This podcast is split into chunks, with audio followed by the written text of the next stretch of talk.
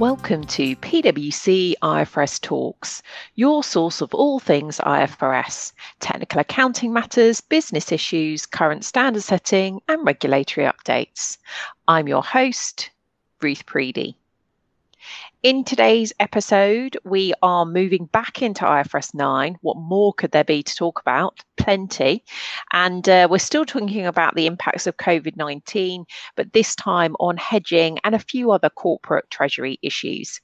And to help me through that, I'm joined back in the not so podcast studio. We're not together, but I'm joined by Marie Kling. Welcome back, Marie. Thank you, Ruth. Happy to be here and you're going to talk me through hedge accounting. I feel like you've got the raw end of the deal with this one, Marie. Although you probably love it. Maybe it's just me. We were just we debated listeners before we came on air what's worth worse hedging or taxes, and I think hedging's worse. But, I, I definitely think hedging first. keep listening, everyone. Though I promise it's going to be fun. Right, let's start at the beginning. So I presume there is, but are there any impacts of COVID 19 on hedge accounting? Yes, yes. And we're going to spend the majority of this podcast on actually hedge accounting issues. So, a few things to think about. Certainly, the highly probable assessment for cash flow hedging will need to be looked at under COVID 19, and then also the effectiveness assessments. Now, before we dive in, just as a reminder, IFRS 9 provides an, an, accounting policy with respect to hedge accounting. So entities can either follow the guidance in IAS 39, pending finalization of the macro hedging project, or they can apply IFRS 9. So I'll cover both IAS 39 and IFRS 9. Some of these issues will be the same, but for others, the standard will matter. So whether you're in IAS 39 or in IFRS 9. So without further ado, let's start with highly probable. So how do we actually assess whether the, the hedged item in a cash flow hedge is still highly probable in a uh, COVID 19 environment? So let's start with the basics. Again, to be designated as a cash flow hedge, the transaction, the hedged item needs to be highly probable. Now that's true for IAS 39 as well as IFRS 9. So if we look at the definition in the IFRS glossary, probable is defined as more likely than not. So in the context of forecasted transaction for cash flow hedging, the term highly probable now indicates a greater likelihood of happening than more likely than not. So there's a range of factors that one will need to be considered depending on the particular facts and circumstances as to whether the transaction is still um, highly probable. So let maybe start with the forecast transaction itself. Let's take a simple example of a hedge of forecasted sales in a foreign currency.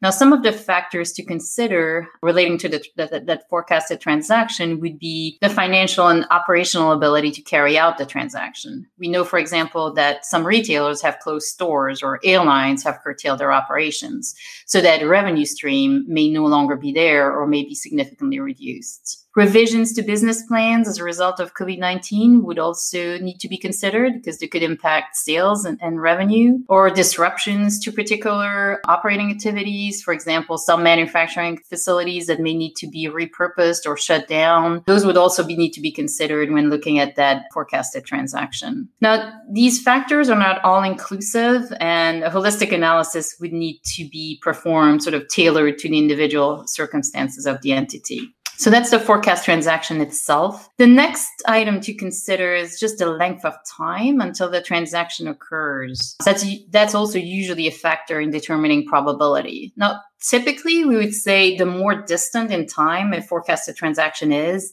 the less likely it is that that transaction would be regarded as highly probable and stronger the evidence that would be needed to support that assertion that it's still highly probable.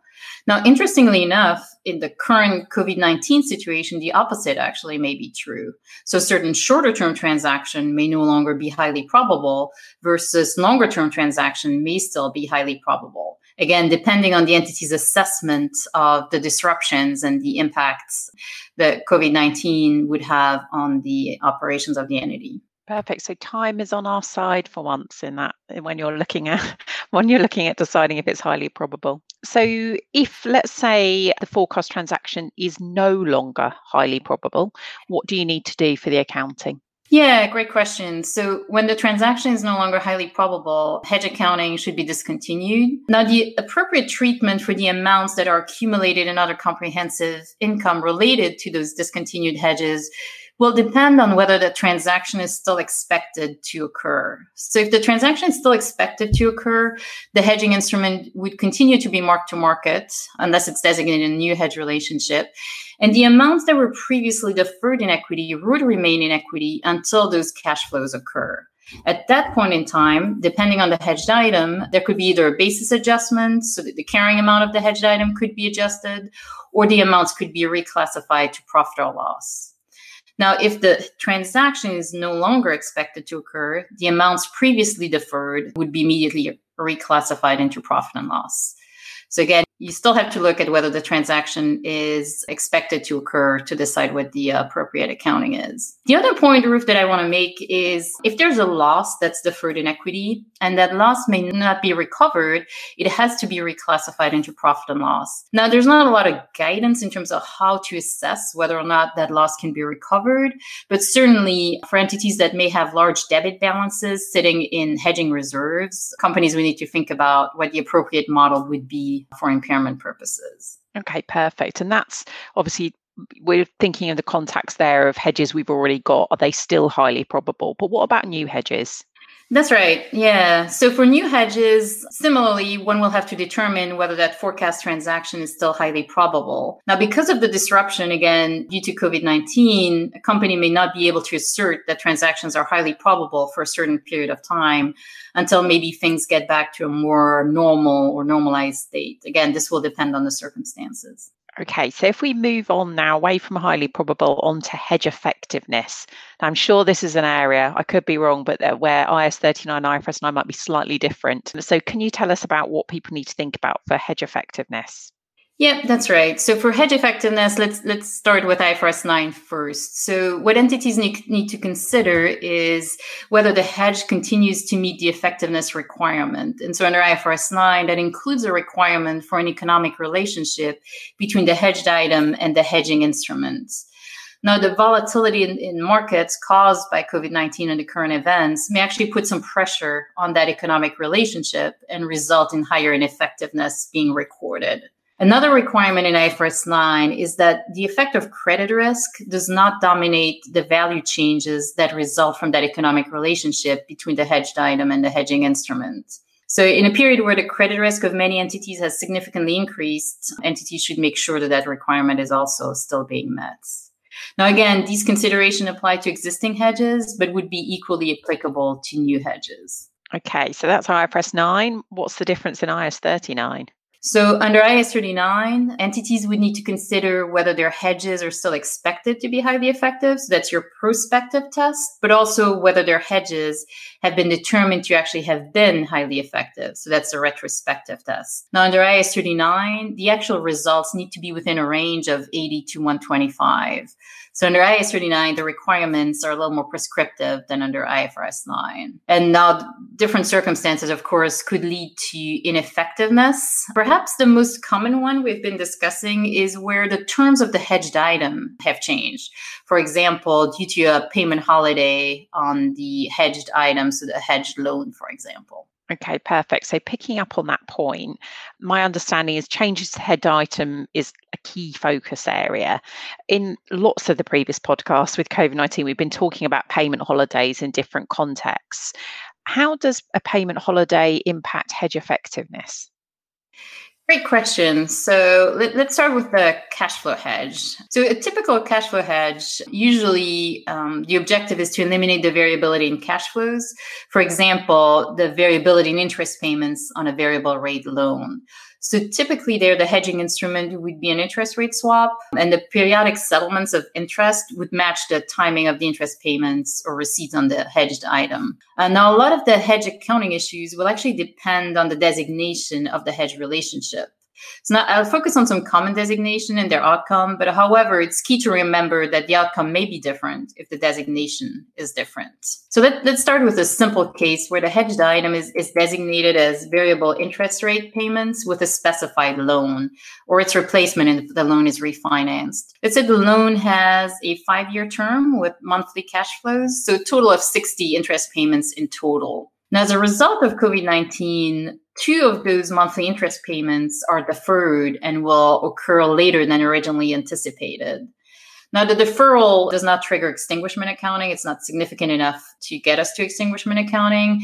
And the other assumption is that the hedging instrument is unchanged. So while the hedged item's been modified, there's a payment holiday on the hedged item, the hedging instrument remains the same. The deferral of those two payments now on the hedged item will result in a mismatch in the timing of the cash flows between the hedged item and the hedging instrument. Now, under IFRS 9, the two month mismatch in the timing of those interest cash flows and the settlements under the derivative may not cause the economic relationship to fail hedge accounting, but it will likely result in some ineffectiveness because of that mismatch in timing. The amounts that are deferred in OCI would remain in OCI, although the timing of the cash flows has changed. The cash flows are still highly probable. Now, similarly, under IAS 39, the mismatch will likely lead to ineffectiveness, but that ineffectiveness may not be significant enough to fail the retrospective and prospective effectiveness tests. Now, however, again, if more significant changes are made to the loan, hedge accounting may indeed fail. For example, if a borrower made more significant changes to the terms of that loan because of financial difficulties, for example, then the answer um, would likely be different. Okay, so payment holidays still affecting everything under the sun. So, one thing to look out for in hedging as well. I think that takes us through some of the main issues in cash flow hedging. If we move on to fair value hedges, what's the impact there? Yeah, so let's talk about a fair value hedge. So, again, in a typical fair value hedge, uh, a company would enter into a derivative to swap the cash flows now on a fixed rate loan to floating rates. The hedging instrument would also be an interest rate swap with periodic settlements of interest that are going to match the timing of the interest payments on the hedged fixed rate loan. So if a similar deferral of interest payments would apply to the hedged item, but again, not the hedging instrument, the effect of changes in interest rates on the fair value of the loan will differ from the effect of the changes on the fair value of the derivative. Again, under IFRS 9, there may still be an economic relationship between the hedged item and the hedging instrument, but hedging effectiveness will have to be recorded. And similarly, under IAS 39, ineffectiveness will also likely arise, but again, it may not be significant enough to result in discontinuance of your hedge relationship. But again, similarly to what I've just said for cash flow hedges, if more significant changes were to be made to the loan, hedge accounting may indeed fail. So, so be careful on the significance of the changes.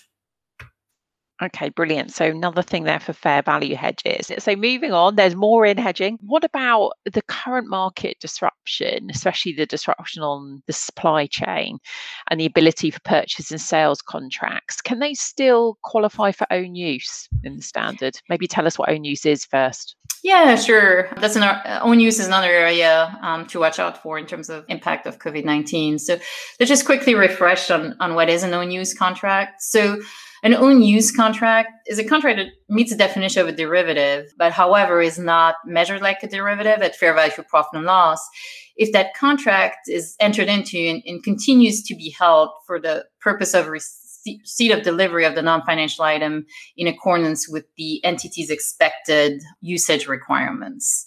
So an example would be a contract to buy a certain number of units of electricity at a specified price or a certain quantity of oil, for example. Now, because of the market disruption due to COVID 19, this could impact whether some of these contracts continue to meet the own use requirements. And the example we've been discussing is whether it may have an effect on the contracts that would now be settled net in cash rather than by physical delivery. If that's the case, if the contract is now net settled rather than by physical delivery, the contract and even potentially similar contracts would need to be measured at fair value for profit and loss. Okay, brilliant. Is there anything else people need to think about?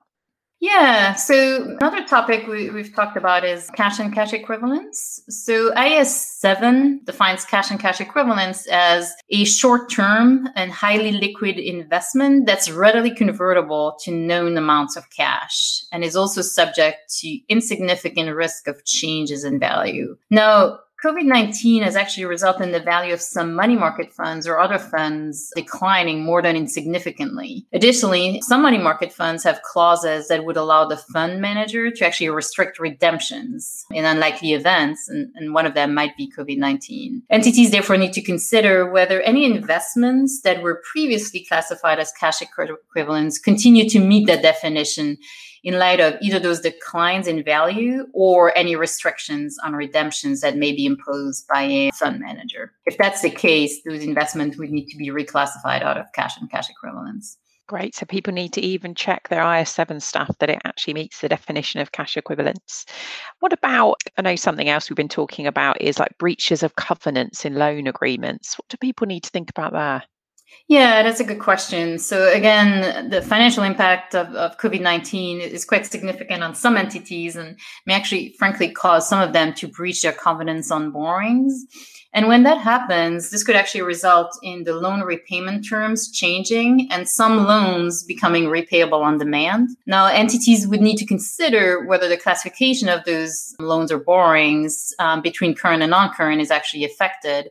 And, and in extreme situations, frankly, whether the entity remains a going concern. Additionally, as a reminder, you know, even if management is able to obtain a waiver for covenant violation, but that waiver is obtained after the reporting date, it's a non-adjusting event, which means that the debt is still current at the reporting date. Okay, and we haven't talked about disclosure yet, Marie. And if we don't talk about disclosure, I feel like I haven't lived. So please tell me, what do we need yeah. to think about?